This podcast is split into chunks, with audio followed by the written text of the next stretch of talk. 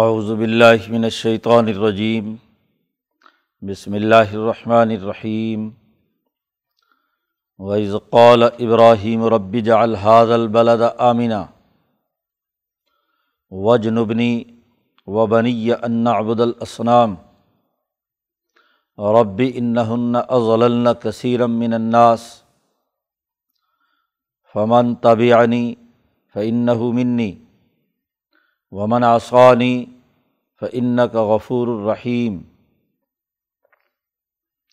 ربنا انی اسکن تو منظریتی بوادن غیر ذی زرع عند بیتک المحرم۔ ربنا لیقیم الصلاۃ فجعل افئدتم من الناس تہوی الیہم ورزقہم من الثمراتی لعلہم یشکرون۔ ربنا انک تعلم ما نخفی وما نعلن وما یخفى علی اللہ من شیء فی الارض ولا فی السماء۔ الحمد للہ الذی وهب لی علی الکبر اسماعیل و اسحاق۔ ان ربی لسمیع الدعاء۔ رب اجعلنی مقیم صلاطی و منظریتی ربنا و تقبل دعا. ربنا فرلی والی والدیہ وللمؤمنین یوم یقوم الحساب. صدق اللہ العظیم. یہ صورت ابراہیم کا رقوع ہے اور جیسا کہ پہلے بیان کیا گیا تھا کہ یہ صورت امبیا علیہم السلام کی اس جد وجہد کا مظہر ہے، جس میں انسانیت کو ظلمتوں اور اندھیروں سے نکال کر نور اور روشنی کی طرف لانے کا ایک مکمل پروگرام بیان کیا گیا ہے۔ یہ کتاب مقدس اس لیے نازل کی ہے کہ اس کے ذریعے سے انسانیت ظلم کے نظام سے نجات حاصل کرے۔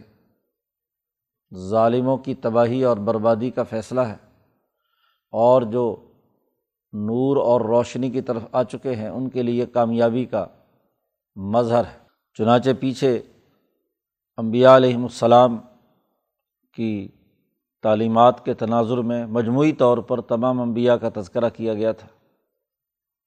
اب یہاں اس رقوع میں حضرت ابراہیم علیہ السلام کی اس دعا کا تذکرہ ہے۔ کہ جس کے نتیجے میں یہ مکۃ المکرمہ آباد ہوا اور اب ابراہیم علیہ السلام کے اسماعیلی تحریک اور شاخ سے دنیا کا بین الاقوامی نظام قائم ہونا ہے، بین الاقوامی ظلم کا نظام ختم ہونا ہے۔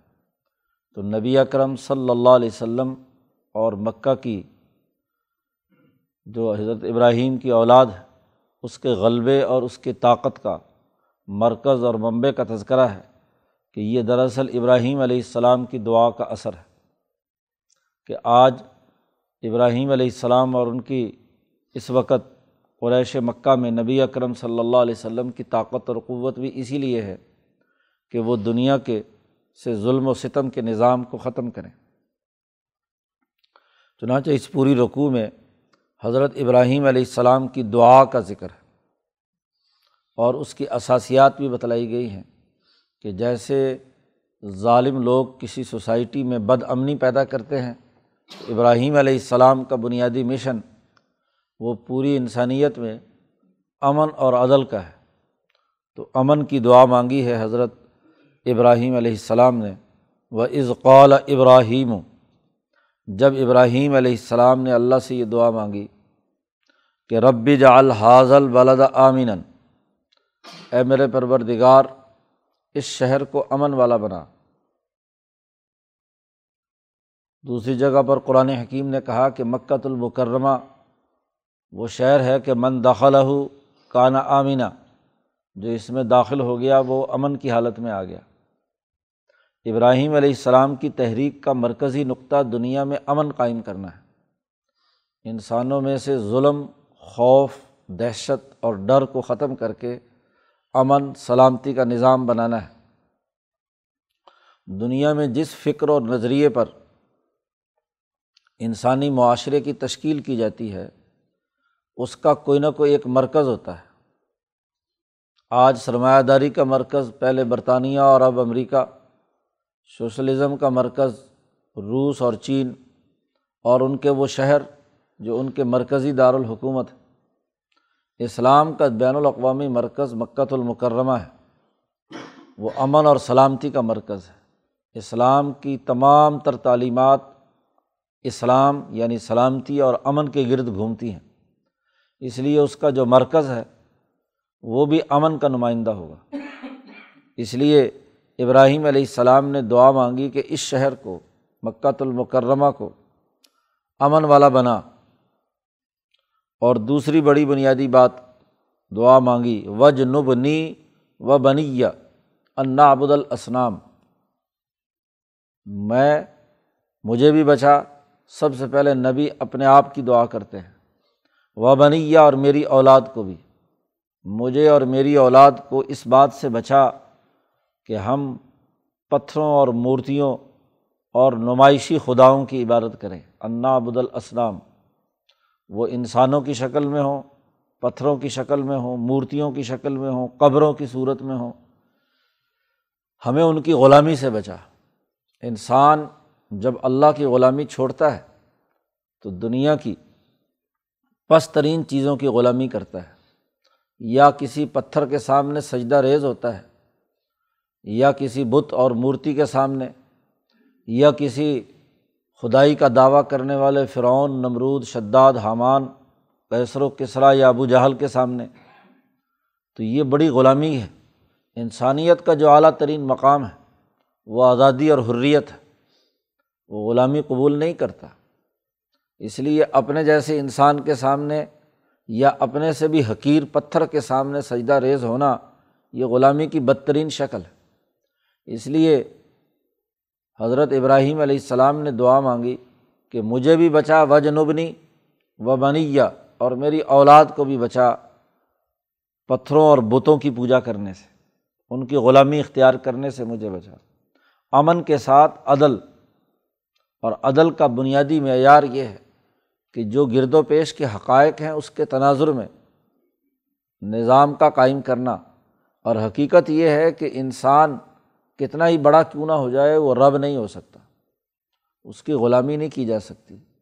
وہ پتھر کتنا ہی خوبصورت اور بہت ہی اس میں سے توانائیاں خارج ہو رہی ہوں بقول بت پرستوں کے، لیکن وہ پتھر انسان کے مقابلے میں کوئی حیثیت نہیں رکھتا۔ امبیا علیہم السلام کا طریقۂ دعوت یہ ہے کہ سب سے پہلے وہ کسی بھی دعا میں اپنے آپ کو بچانے کی دعا کرتے ہیں۔ یہی ابدیت کا مقام ہے کہ اپنے آپ کو کمزور سمجھنا اللہ کے سامنے۔ حالانکہ نبی اور وہ بھی نبی، وہ جو امام انسانیت ابراہیم علیہ السلام، وہ دوسروں کے لیے دعا کرتے پہلے۔ لیکن نہیں، اپنے آپ کو کمزور سمجھ کر اللہ کے سامنے اپنی عجز و انکساری کا اظہار ہے کہ مجھے بھی بچا، کیونکہ تیری طاقت کے بغیر میں بھی نہیں بچ سکتا۔ گویا کہ ہر نبی جو ہے وہ اپنے آپ کو اللہ کے سامنے اس کا خالص بندہ بنتے ہوئے سب سے پہلے اپنے آپ کو سرنڈر کرتا ہے۔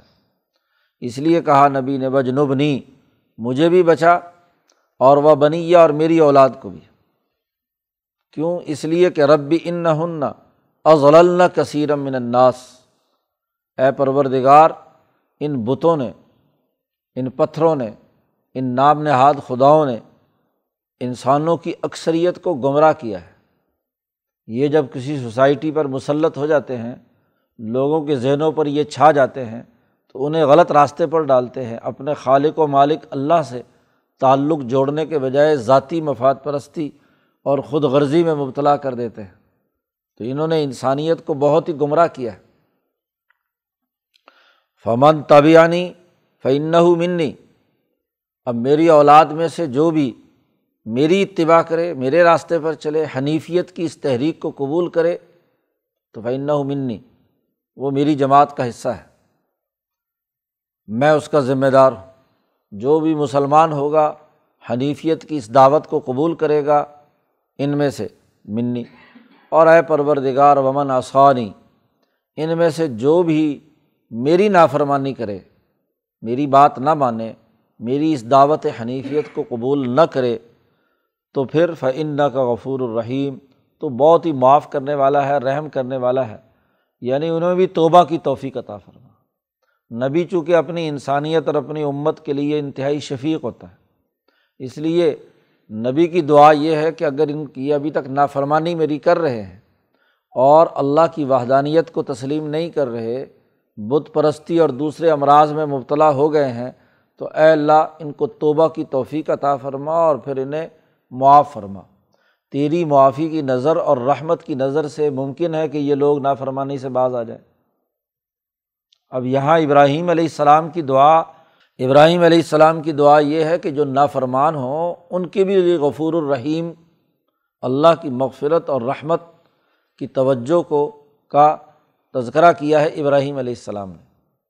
لیکن پیچھے صورت معاہدہ کے آخر میں حضرت مسیح علیہ السلام، عیسیٰ علیہ السلام سے جب اللہ پاک پوچھیں گے کہ بھائی یہ تم نے تو نہیں ان کو کہا تھا کہ بت پرستی میری اور میری ماں کی پوجا کرو؟ تو وہاں حضرت اس عیسیٰ علیہ السلام اللہ کے دربار میں کہیں گے کہ ان تو عذب ہم فن ہم عباد و ان تغفر الحم آگے وہاں معافی کا تذکرہ کر کے کہا، تو وہاں عذاب دینے کا ذکر کیا فائدہ تو تیرے یہ بندے ہیں، تیرا مرضی ہے جو چاہے تو مرضی کر۔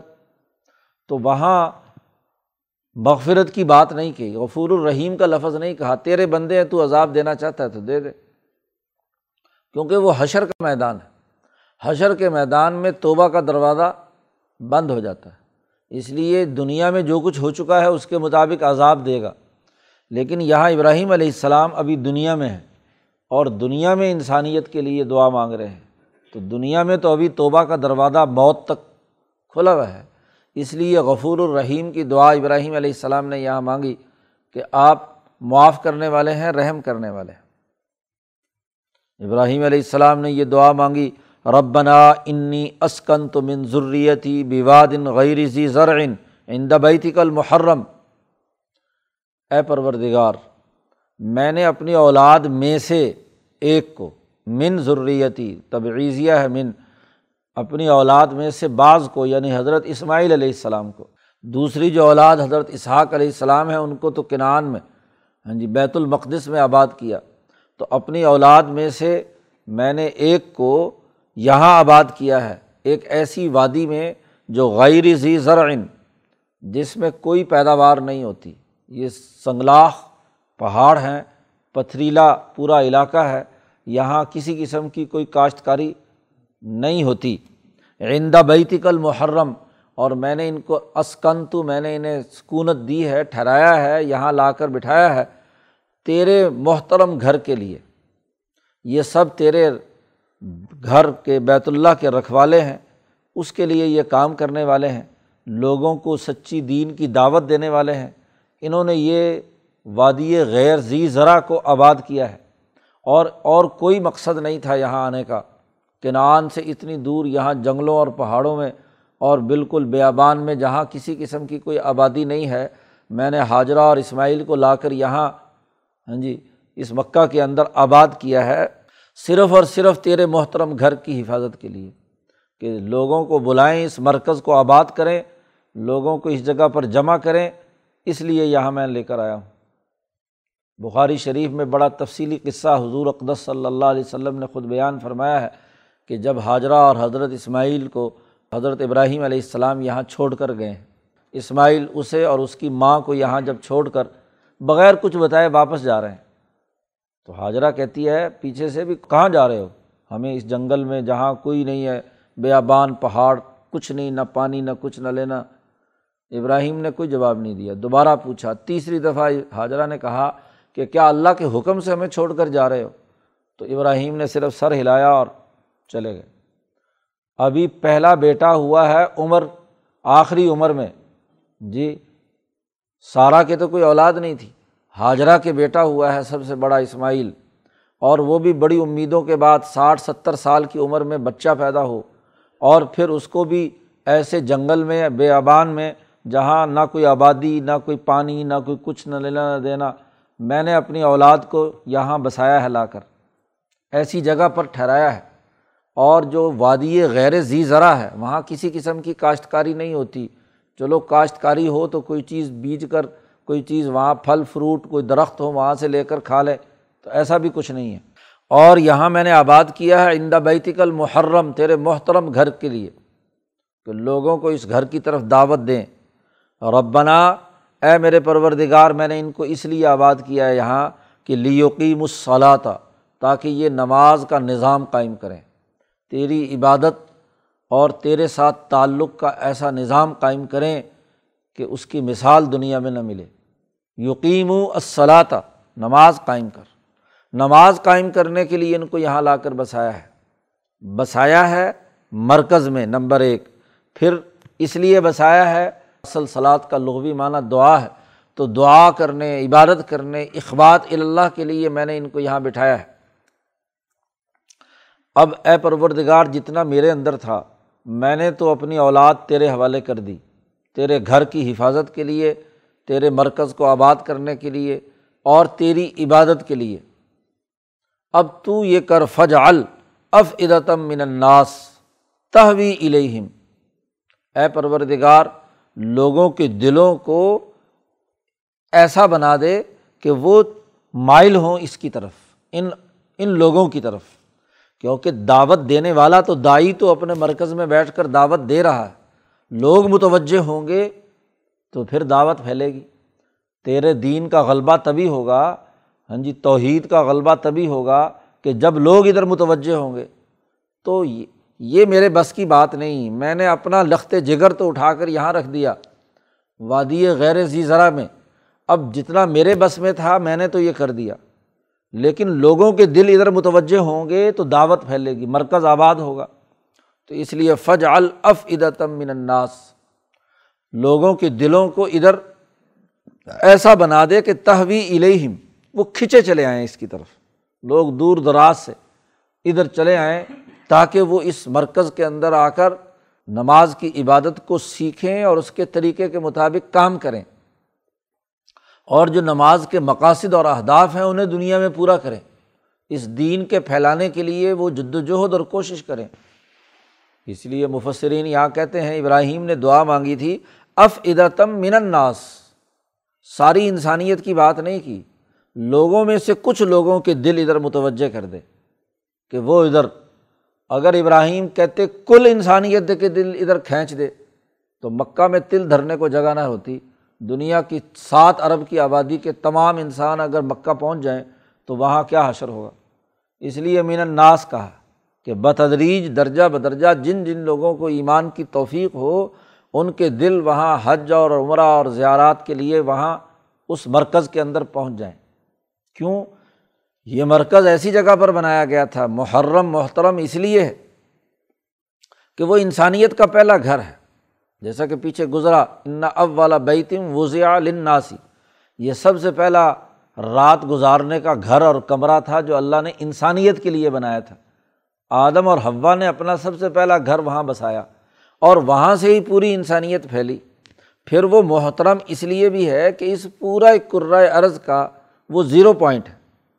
تمام طرف سے، پورے کرائے ارض کے چاروں طرف سے، فضاؤں سے اور ہاں جی اس کی تمام پیمائش جتنی بھی کی جائے، اور آج تو سائنٹیفک طور پر ثابت ہو چکا پیمائشوں سے ثابت ہو چکا کہ خانہ کعبہ بیت اللہ حرام جو ہے، وہ مرکز ہے پورے کرۂ ارض کا۔ تو اس مرکز کو جو انسانیت کے لیے اللہ تو نے بنایا ہے، اس کا جو ذمہ دار اور وہاں اس کام کو آباد کرنے کے لیے میں نے اپنا لخت جگر یہاں حوالے کر دیا ہے، اس لیے لوگوں کے دلوں کو ادھر پھیر دے۔ فج الف ادتم من الناس تحوی الہم کہ وہ ادھر لپ کے چلے آئیں، میلان ہو دل کے اندر۔ امام شاہ ولی اللہ فرماتے ہیں کہ انسانوں کی روحوں میں ایک ایسا نقطۂ نورانی ہے کہ جس کے ذریعے سے روحیں حضیرت القدس کی طرف کھنچتی ہیں۔ اور حضرت القدس کا نمائندہ دنیا میں بیت اللہ الحرام ہے۔ تو جو ادھر کھنچتی ہیں، وہ روح وہاں بھی ضرور کھنچے گی۔ اس کی طرف اس کا میلان ہوگا۔ یا ایسے ہی کھنچے گی جیسے مقناطیس کی طرف لوہا کھنچتا ہے۔ اب جس لوہے کے اوپر زنگ لگا ہوا ہو، تو وہ تو زنگ آلود لوہا جو ہے، وہ کیسے کشش ہوگی؟ ہاں جی زنگ آلود لوہے کو طاقتور مقناطیس بھی اپنی طرف نہیں کھینچ سکتا۔ تو پہلے دل صاف ہو، زنگ نکلا ہوا ہو، تو ان تمام روحوں کو یہ کیا ہے، یہ کھینچتا ہے۔ تحوی الہم اب جب اتنے دور لوگ یہاں آئیں گے، تو اب آگے معاشی مسئلہ کیسے حل ہوگا ان کا؟ سیاسی بات تو یہ ہے کہ امن و امان ہوگا یہاں تیری نماز بھی قائم ہوگی اور لیکن اس کے ساتھ ساتھ اتنے لوگ آئیں گے تو ورژ ہم منت ثمرات ان کو رزق پہنچا پھلوں کا، میووں کا، ڈرائی فروٹ ہو یا دوسرے پھل ہوں، ثمرات یعنی جن کی بنانے میں اور کام کرنے میں باقیوں میں کوئی کسی قسم کی مشقت نہیں برداشت کرنی پڑتی۔ ڈرائی فروٹ ہو یا دوسرا فروٹ ہو، بس کھولو اور کھا لو۔ ہاں جی اس کے لیے آٹا تو گندم پیسو اور بناؤ اور کرو اور اس کے بعد روٹی بنے گی، پکے گا۔ ہاں جی اگلا لمبا چکر ہے۔ ہاں جی یہاں ثمرات کی دعا مانگی کہ سب سے بہترین غذا پیک شدہ غذا یہاں آئے۔ ورژ ہم ان کو رزق دے پھلوں کا۔ لعلہم یشکرون، تاکہ یہ تیرا شکریہ ادا کریں۔ تیرا شکر ادا کریں۔ ہاں جی رزق ہوگا، انسان بغیر کھائے پیے زندہ نہیں رہ سکتا۔ تو ان کی معاشی خوشحالی اتنی پیدا کر۔ کہ دنیا بھر کا رزق کھنچ کر یہاں آئے۔ ابراہیم علیہ السلام نے یہ دعا مانگی اور دنیا نے دیکھا کہ ابراہیم سے لے کر اب تک دنیا میں سب سے بہترین پھل، فروٹ مکہ مکرمہ پہنچتا ہے۔ ابراہیم کی دعا کا اثر ہے کہ دنیا میں سب سے نایاب چیزیں کھانے پینے کی وہاں دستیاب ہوتی ہیں۔ دنیا کے کسی ملک میں ایک پھل ہوتا ہے، دوسرا نہیں ہوتا، دوسرے میں دوسرا ہوتا ہے، اور نہیں ہوتا۔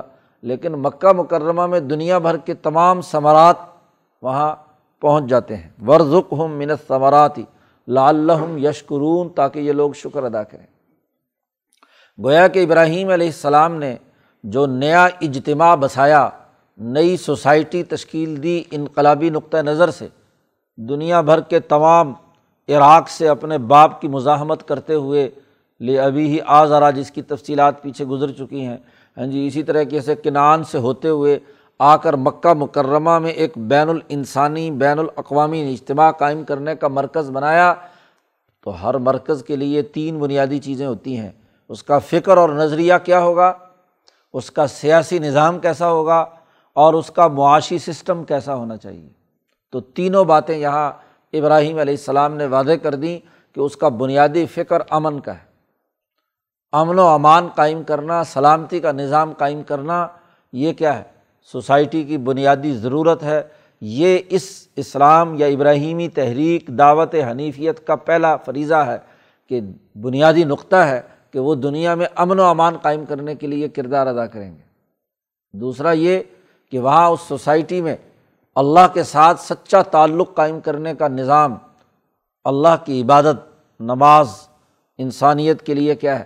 ہاں جی اور انسانوں کو جوڑنے کا کام ہے، ان کے دلوں کو میلان کر کے، ان کے دلوں میں نرمی پیدا کر کے، ان کی اجتماعیت کو برقرار رکھنے کا کام ہے عدل و انصاف کا۔ اور رزق کی فراہمی کا بھی ابراہیم نے دعا مانگی کہ اے اللہ، ان کو رزق بھی وافر مقدار میں عطا فرما۔ ہاں جی ایسا رزق کہ مطمئن یا تیہا رزق ہا رغدم من کل مکان۔ ہر طرف سے ان کا رزق ان کو وافر مقدار میں ملے۔ ربنا ان کا تعلم ماں نقفی و ماں نولن یہ میں نے دعا مانگی ہے، یہ میں نے تجھ سے درخواست کی ہے۔ انسانی دلوں کو ادھر متوجہ کرنے کی بات کی ہے۔ میری اولاد یہاں پر قیام پذیر ہوگی۔ اے اللہ، تو ہی جانتا ہے کہ ہمارے دلوں میں چھپا ہوا کیا ہے اور ہمارے دلوں میں ظاہر کیا ہے۔ ہم اعلان کیا کر رہے ہیں؟ میں نے یہ اعلان کیا ہے، میں نے یہ دعا مانگی ہے۔ تو جیسے ظاہری طور پر میں دعا مانگ رہا ہوں، ایسے ہی میرے دل کی حالت کو بھی تو جانتا ہے۔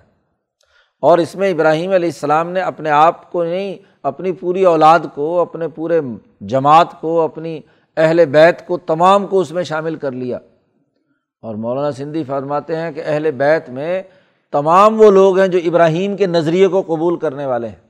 کیونکہ خود ابراہیم نے کہا، فمن طبیانی فعن منی جس نے بھی میری اتباع کی وہ میرا ہے۔ اور اس میرے کو اپنے ساتھ شریک کر کے تمام آنے والے مسلمانوں کو اپنے ساتھ شریک کر کے اللہ سے دعا مانگ رہے ہیں ابراہیم کہ اے اللہ، اے پروردگار ہمارے، کہ تو جانتا ہے کہ ہمارے دل میں چھپا ہوا کیا ہے اور ہم اعلان ظاہری طور پر کیا کر رہے ہیں۔ اوما یکفا اللہ من شعی ان فل عرض ولا فلسما آسمان و زمین میں کوئی چیز بھی اللہ پر مخفی نہیں ہے۔ تیری طاقت اور قوت تیرے علم کی وسعت، تیری طاقت اور قوت کا پھیلاؤ ہاں جی ہر چیز پوری کائنات پر تیری ہی ہے، تجھ سے کوئی چیز مخفی نہیں ہے۔ ہم، میں نے یہ دعا ہاں جی ظاہری طور پر بطور اعلان کے بھی مانگتا ہوں اور دل بھی میرا مخفی طور پر تیری طرف ہی متوجہ ہے کہ اے اللہ، میری اس دعا کو قبول فرما۔ اور پھر ابراہیم علیہ السلام کو یہ بھی یاد آ گیا، اس پر اللہ کا شکر ادا کرتے ہیں۔ کہ اس سے پہلے جو تو نے مجھ پر انعامات کیے ہیں الحمد للہ سب تعریفیں اسی اللہ کی ہیں اللہ وہب علی الکبری جس نے مجھے بڑھاپے کے اندر، بوڑھا ہونے کے باوجود اسماعیل و اسحاق، اللہ نے مجھے خاص عنایت کے ساتھ اسماعیل بھی دیا، اسحاق بھی دیا۔ دو بیٹے مجھے اللہ نے عنایت فرمائے بڑھاپے میں۔ جی۔ جوانی میں سارا خواہشات کرتی رہی لیکن ان کو نہیں ملا۔ اور آخر میں جب آ کر فرشتے نے کہا کہ آج تمہارے بیٹا پیدا ہوگا، تو وہ بڑے تعجب سے کہتی، میں بوڑھی ہو چکی، میرا خامن ہاں جی یہ بھی عمر رسیدہ ہو چکا اور پھر ہمارے اولاد کیسے پیدا ہوگی تو پیچھے واقعہ گزر چکا، کہا فرشتوں نے عطا جبھی نا من امر اللہ اللہ کے حکم کے بارے میں تو تعجب کرتی ہے۔ اسحاق بڑھاپے میں دیا ہاں جی بڑھاپے کی حالت کے اندر اسماعیل دیا تو اے اللہ تیرا بہت ہی حمد و ثناء ہے۔ تمام ہر طرح کی تعریفیں تیرے ہی لیے ہیں کہ جس نے مجھے عطا کیا کہ بڑھاپے میں بڑی عمر میں اسماعیل اور اسحاق۔ اور جب تو نے مجھ پر اتنا بڑا انعام کیا کہ بڑھاپے میں یہ اولاد دی۔ پیچھے چونکہ تذکرہ تھا کہ میں نے اپنے لخت جگر کو یہاں آ کر آباد کرایا ہے اسکن تو میں نے اس کو یہاں پر ٹھہرایا ہے۔ تو اس میں بھی واضح کیا جا رہا ہے یہاں اس دعا میں کہ یہ بھی میرا کوئی کمال نہیں، تو نے مجھے عنایت کیا تھا۔ اور میں نے تیری راستے میں کیا ہے؟ وقف کر دیا کہ یہاں بیت اللہ الحرام کے لیے کردار ادا کرے۔ اور دوسرے بیٹے اسحاق کو بیت المقدس کے اندر مرکز بنا کر، اس کا ذمہ دار بنا کر، وہ بھی اسی کام کے لیے۔ ان ربی لسمی دعا بے شک میرا رب بہت ہی دعا کو سننے والا ہے۔ تو یہ میں نے دعا درخواست آپ سے کی ہے۔ تو میری اس دعا کو قبول فرمائیے۔ پھر پیچھے اسماعیل کا تذکرہ تھا کہ اسماعیل نے اس مرکز اس مرکز میں میں نے بٹھایا ہے، اس کے لیے تمام لوگوں کے دلوں کو اس بیت اللہ الحرام کی طرف کھینچ دے۔ اور اب یہاں عمومی دعا اپنی اولاد کے لیے، اسحاق کے لیے بھی یعنی پوری ابراہیمی اولاد کے لیے دعا مانگ رہے ہیں۔ اور بلکہ تمام ان لوگوں کے لیے جو بھی ابراہیم علیہ السلام کے دین کو قبول کر رہے ہیں، وہ ابراہیم کی ضروریت تو ابراہیم علیہ السلام تمام کے لیے دعا مانگتے ہیں، رب جعلنی اے پیرے پروردگار مجھے نماز قائم کرنے والا بنا۔ پیچھے کہا تھا کہ یہ میری اولاد، میں نے یہاں اس لیے بسائی ہے، لیقیم الصلاح تھا کہ وہ نماز قائم کریں۔ تو نماز بہت بڑی عبادت ہے، تمام عبادتوں کا جامع ہے۔ وہ ایک ایسا معجون مرکب ہے کہ جس میں حج بھی ہے، روزہ بھی ہے ہاں جی زکوٰۃ بھی ہے، باقی تمام اعمال بھی ہیں، انسانی اجتماع کا ڈسپلن بھی ہے، ارتفاقات بھی ہیں، سب اس کے اندر آ گیا۔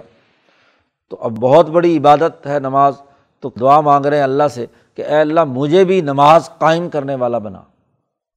کہ رات اس سلاد کی بات نہیں کی، کہ محض پڑھے، قائم کرنا، اللہ کی طرف متوجہ ہو کر پوری اجتماعیت کے ساتھ، ایک ڈسپلن کے ساتھ اور نماز کے جو تقاضے بیان کیے گئے ہیں، انسانیت کی خدمت ہے، غریبوں کے کام آنا ہے، یتیموں، مسکینوں کے حقوق ادا کرنے ہیں، یہ تمام چیزیں اس میں شامل ہیں۔ اے میرے پروردگار، مجھے نماز قائم کرنے والا بنا۔ ومن ضروریتی اور میری اولاد میں سے بھی، اسحاق ہوں یا اسماعیل ہوں، ان کو بھی کیا نماز قائم کرنے والا بنا۔ رب بنا و تقبل دعا۔ اے ہمارے پروردگار، ہماری دعا کو اس قبول فرما۔ دعا ای ہے، میری اس دعا کو قبول فرمائے یہ جو میں نے اتنی دعا مانگی ہے۔ اور یہ میری اولاد ہی کی نہیں، بلکہ اپنے والدین کے لیے بھی۔ ربنا غفر لی۔ اے ہمارے پروردگار، مجھے بھی معاف کر دے۔ نبی جب بھی دعا مانگتے ہیں، سب سے پہلے اپنے آپ کو شریک کرتے ہیں۔ جی اس لیے سب سے پہلے اپنے آپ کو تقوا کی وصیت کرتے ہیں، پھر دوسروں کی بات کرتے ہیں۔ ہر دائی کا بنیادی کام یہ ہے کہ سب سے پہلے اپنی عجز و انکساری اور اپنی کمزوری کو دور کرنے کے لیے دعا مانگتا ہے۔ پھر وہ دوسروں کے لیے ساتھ شامل کرتا ہے۔ کیونکہ خود گناہ گار ہے، خود غفلت میں ہے، کوئی دائی تو وہ دوسروں کو کیا دعوت دے گا؟ دوسروں کو کیا اس کی طرف بلائے گا؟ تو ابراہیم نے دعا مانگی، ربنا غفر لی، اے ہمارے پروردگار، ہمیں مجھے معاف کر دے۔ والی والدیہ اور میرے والدین کو بھی معاف کر دے۔ اور ولی المؤمنین اور مومنین کو بھی معاف کر دے۔ ان سے غلطیاں، کوتاہیاں ہوئی ہیں۔ جو بھی مجھ پر ہاں جی میرے نظریے کے مطابق ایمان لانے والے لوگ ہیں، حنیفی تحریک کو قبول کرنے والے لوگ ہیں، ان تمام کو معاف کر دے۔ یوم یقوم الحساب، جس دن حساب کا نظام قائم ہوگا، اس دن ہمیں معاف کر دے۔ ظالموں کے مقابلے میں مومنوں کی خصوصیت اور دعا کی صورت میں ابراہیم علیہ السلام نے بیان کر دی کہ اے ہمارے پروردگار، ہمارے جو آبا و اجداد ہیں، انہیں معاف کر دے اور ہماری اولاد جو ہے، اس کو نماز قائم کرنے کی توفیق عطا فرما۔ مقیم الصلاط نماز کو قائم کرنے اور دعا مانگنے کی توفیق عطا فرما۔ تو اپنی اولاد کے لیے بھی دعا ہے اور اپنے والدین اور اپنے آبا و اجداد کے لیے بھی دعا ہے۔ تو بڑی جامع معنی دعا ہونے کی وجہ سے ہی نبی اکرم صلی اللہ علیہ وسلم نماز کے اندر اس دعا کو شامل فرمایا کہ ہر انسان جب بھی دو رکعت نماز پڑھ کر یا چار رکعت نماز پڑھ کر بیٹھے تحیات میں تو وہ یہ دعا پڑھے آنے والی نسل کے لیے بھی، اپنی اولاد کے لیے بھی، نوجوان نسل کے لیے بھی اور اپنے والدین اور اپنے آبا و اجداد کے لیے بھی دعا مانگے۔ دونوں دعائیں جو ہیں، رب جعلنی مقیم صلاحت سے لے کر یوم یقوم الحساب تک یہ ہماری نماز کا حصہ اسی لیے ہے۔ لیکن معاملہ یہ ہے کہ ہم یہ دعا پڑھتے ہیں، دعا مانگتے نہیں ہیں۔ دعا مانگیں تو ہماری اولادوں پر اثر ہو، ہمارے آبا و اجداد کے لیے مغفرت کا معاملہ ہو۔ نماز کے بعد تو کہیں گے جی فلانا وظیفہ بتا دو، فلانی دعا بتا دو، فلانا کام بتا دو۔ جو نماز کی جامع ترین دعا ہے، اس کو توجہ کے ساتھ نہیں مانگتے۔ اس میں تمام چیزیں شامل ہو گئیں۔ تو یہ جامع ترین دعا ابراہیم نے بیان کر کے واضح کر دیا کہ یہ حنیفی تحریک ہے۔ یہ وہ لوگ ہیں جو ظلم سے بچنے والے ہیں۔ اور ظلم کے مقابلے میں امن ہے، عدل ہے، تو عدل اور امن کی دعا مانگنے والے اور جو دعا ہے وہی پروگرام ہے۔ آدمی کا جو پروگرام اور سوسائٹی کی تشکیل کا جو نظریہ ہے، وہی دعا اگر ہے، دل سے نکل رہا ہے، دل کی پکار ہے، تو ایک نتیجہ پیدا کرے گی۔ اور اگر ظاہری طور پر اعلان تو ہو نعلن تو ہو کہ ہم اعلان کرتے ہیں، لیکن دل میں ہاں جی کوئی اس کی طرف توجہ نہ ہو، دل اس کے اندر، دل میں بات چھپا رکھی ہو، تو پھر کیا نتیجہ ہوگا؟ تو اللہ پاک ہمیں ابراہیم کی اس دعا کا مصداق بنائے اور اس دعا کے اندر ہمیں بھی شریک فرمائے اور قرآن حکیم کو سمجھنے اور اس پر عمل کرنے کی توفیق عطا فرمائے۔ اللہ